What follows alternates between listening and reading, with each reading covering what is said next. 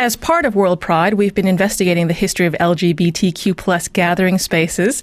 And while physical places like lesbian bars and gay saunas have been shutting down in recent years, LGBTQ plus people of all ages have been flocking to meet online.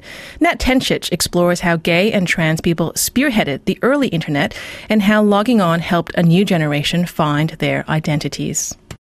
Ever since the internet was a thing, queer people have been online. You know, from those really early days in the 90s when queer people were connecting through message boards and chat rooms, queer people were using technology to connect and share their experiences and to date and hook up and to cruise and to learn new language. And I think queer people are really pioneers in digital spaces. Ever since the days of dial up, LGBTQ people have been internet trailblazers.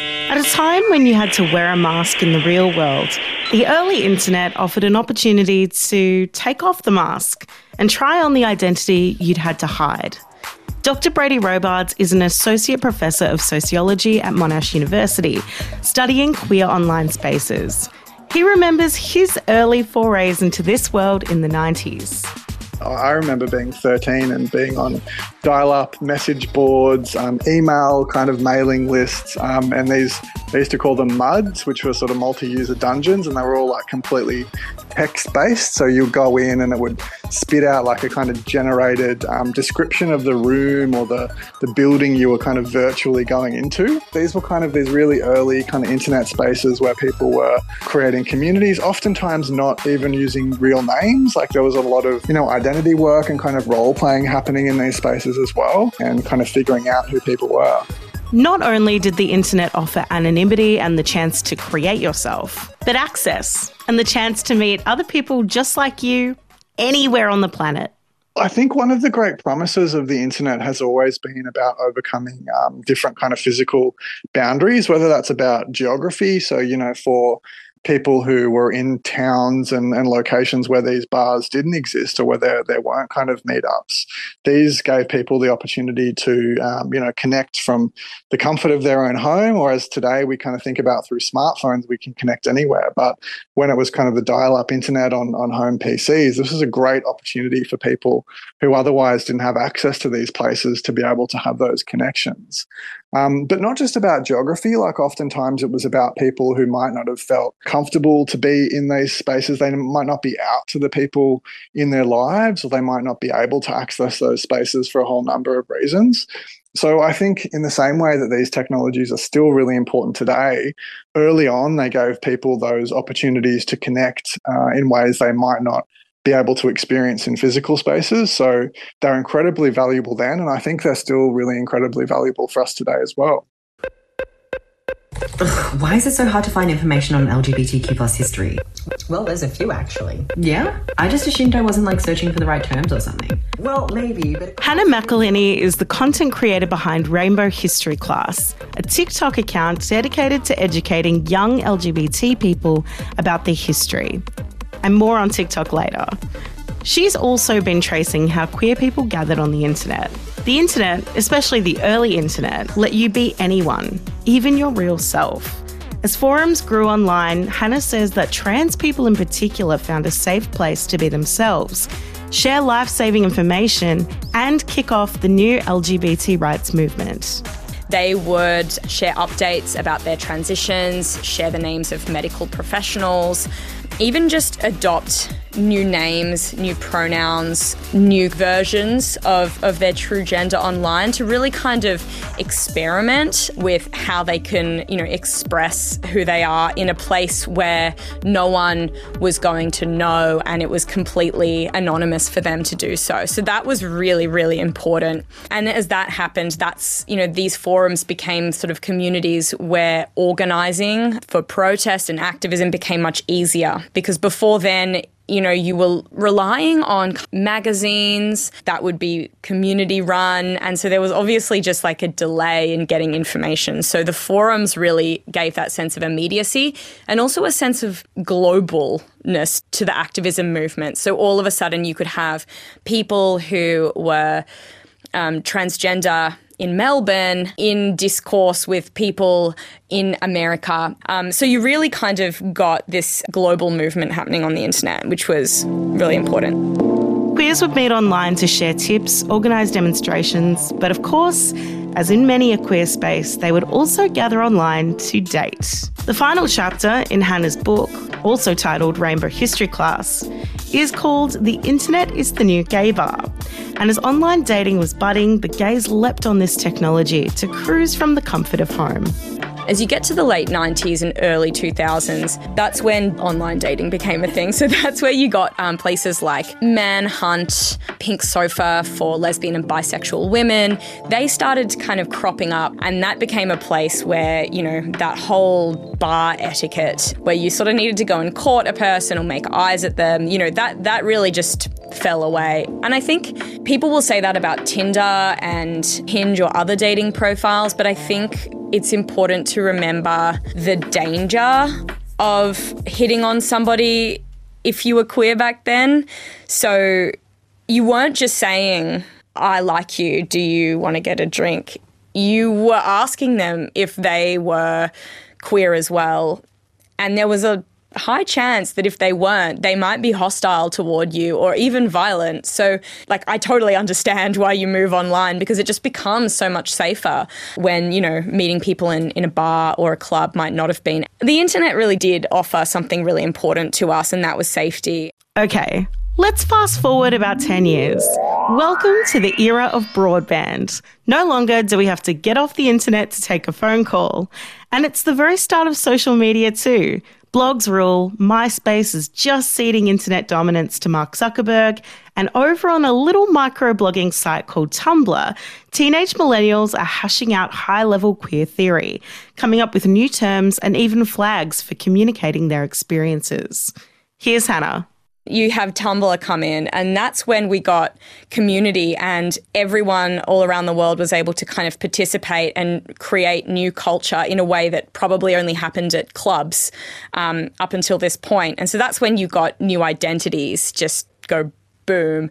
We're getting words that are being used, like deeper understandings of what it means to be different identities. Just the depth of understanding that came out of Tumblr, especially on those sexualities or, or identities that were really misunderstood or misrepresented by the media, like bisexuality, for example. Tumblr gave us a real place to kind of understand and share. And that's when we've got more sexualities and, and genders. There's not just non binary people, but like a whole spectrum of other gender diverse identities that came out, and they all have flags and they all have memes. And now these codes that we've always relied upon just sort of proliferated very quickly out of Tumblr.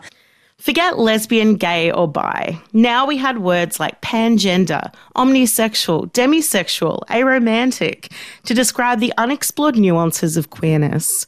Brady says this helped LGBTQ identity explode in the real world. People talk about learning uh, terms that they now use to describe themselves for the first time online. So, whether it was learning about a concept like pansexuality or asexuality or what it's like to be a trans person, people learn languages that kind of map to their own experiences and it's it's not like people learn to be these things through the internet but it's like they find language to describe their own experience of the world.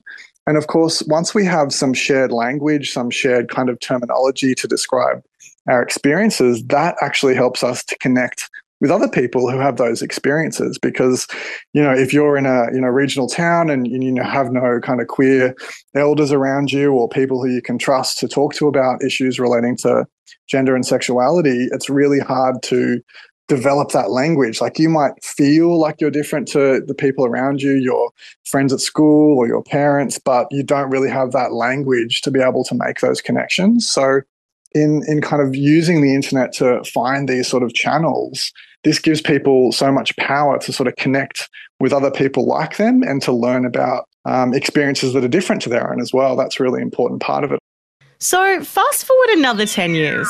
The internet is everywhere you go now on your phone, on your watch, on your washing machine. You're stuck inside during a pandemic doing nothing but scrolling, and an algorithm is delivering videos, photos, and stories tailored to your interests. And on TikTok, young people are getting content that they didn't even realize was relevant to them until it showed up in their feed. How to know if you're gay according to TikTok. You walk very fast. You can't sit in a chair normally. You have developed an iced coffee addiction. You cuff your jeans all the time. You have mostly gay people on your For You page. Congrats, you are a homosexual. Yay. I don't know who needs to hear this, but you look non binary. You don't look like a man, you don't look like a woman. If you're wrestling with your sexuality, straight people never wrestle with their sexuality. So if you're having to think about it that much, you're probably queer. Three signs that you might be bisexual. Number one, you subscribe to the belief that everyone's a little bisexual. No, not everyone is, but you might be. Hannah, being a TikToker, knows how important TikTok has become for connecting young queer people and helping them realize their identity. You will hear the news talk about, you know, how many more people identify as LGBTQIA plus after COVID. And really that is because of, of platforms like TikTok, which allowed us to kind of share our experiences more rapidly and yeah, with greater depth and with more diverse perspectives. As online spaces keep transforming and changing, so too is this feeding back into queer life in the real world. Dr. Brady Robards says it doesn't mean that the physical will become redundant and we'll all plug ourselves into the matrix. These worlds will always be symbiotic and continue to change each other. Yes, I think always there's this relationship between digital and physical spaces has always been really important. Even in those early days of the internet of you know people connecting in more anonymous spaces they've often led to you know meetups and people gathering in physical spaces and i think today it's still really important for us to maintain you know these these kinds of um, the Midsumma festival, of course, things like World Pride, like Mardi Gras, like these kind of physical spaces where we, we get together and experience and celebrate community are really vital. And I think digital media operate alongside, not always in, in place of. There's a kind of re- important relationship there. So, yeah, definitely. I think social media, digital media, the internet can be a really powerful um, tool, channel, mechanism for mobilization. But those physical spaces are also super um, important still. The internet is changing those physical spaces, and Hannah says it's on queer community to continue to evolve. It's now about finding the balance between worlds on and offline. I'm seeing as we're more aware of things like the demise of gay bars and lesbian bars, and also the real need that's emerged for non gay or lesbian bars. It's this kind of tricky catch 22 because I would be lying if I said that there wasn't, you know, enormous benefits to segregated spaces throughout history. But it gets messy because we want to include a range of people that don't fit into gay or lesbian spaces. You know, where can bisexual people go if they're in a relationship with, you know, an opposite sex partner? That doesn't mean that they need to go to a heterosexual kind of bar and, and feel erased. Um, and we also, of course, have trans people in various stages of transitions and various expressions. And really, that should not have anything to do with the spaces they're allowed in. So we are in this kind of tricky place where we do want places that are for us, but all of a sudden the us looks a little different. And we need to kind of work on how we can create those spaces that are inclusive to everybody. Author, content creator, and researcher Hannah McElhinney, ending that story by Nat Tencic. Hannah's book, Rainbow History Class Your Guide Through Queer and Trans History, is out on the 8th of March. And next, where are the women in Australian science? Well, they're in the lab, in the classroom, in the field, and at conferences. And now they're in the history books too. Rediscovered. It's easier than ever to hear your favourite local and national ABC radio stations, live and on demand on the ABC Listen app.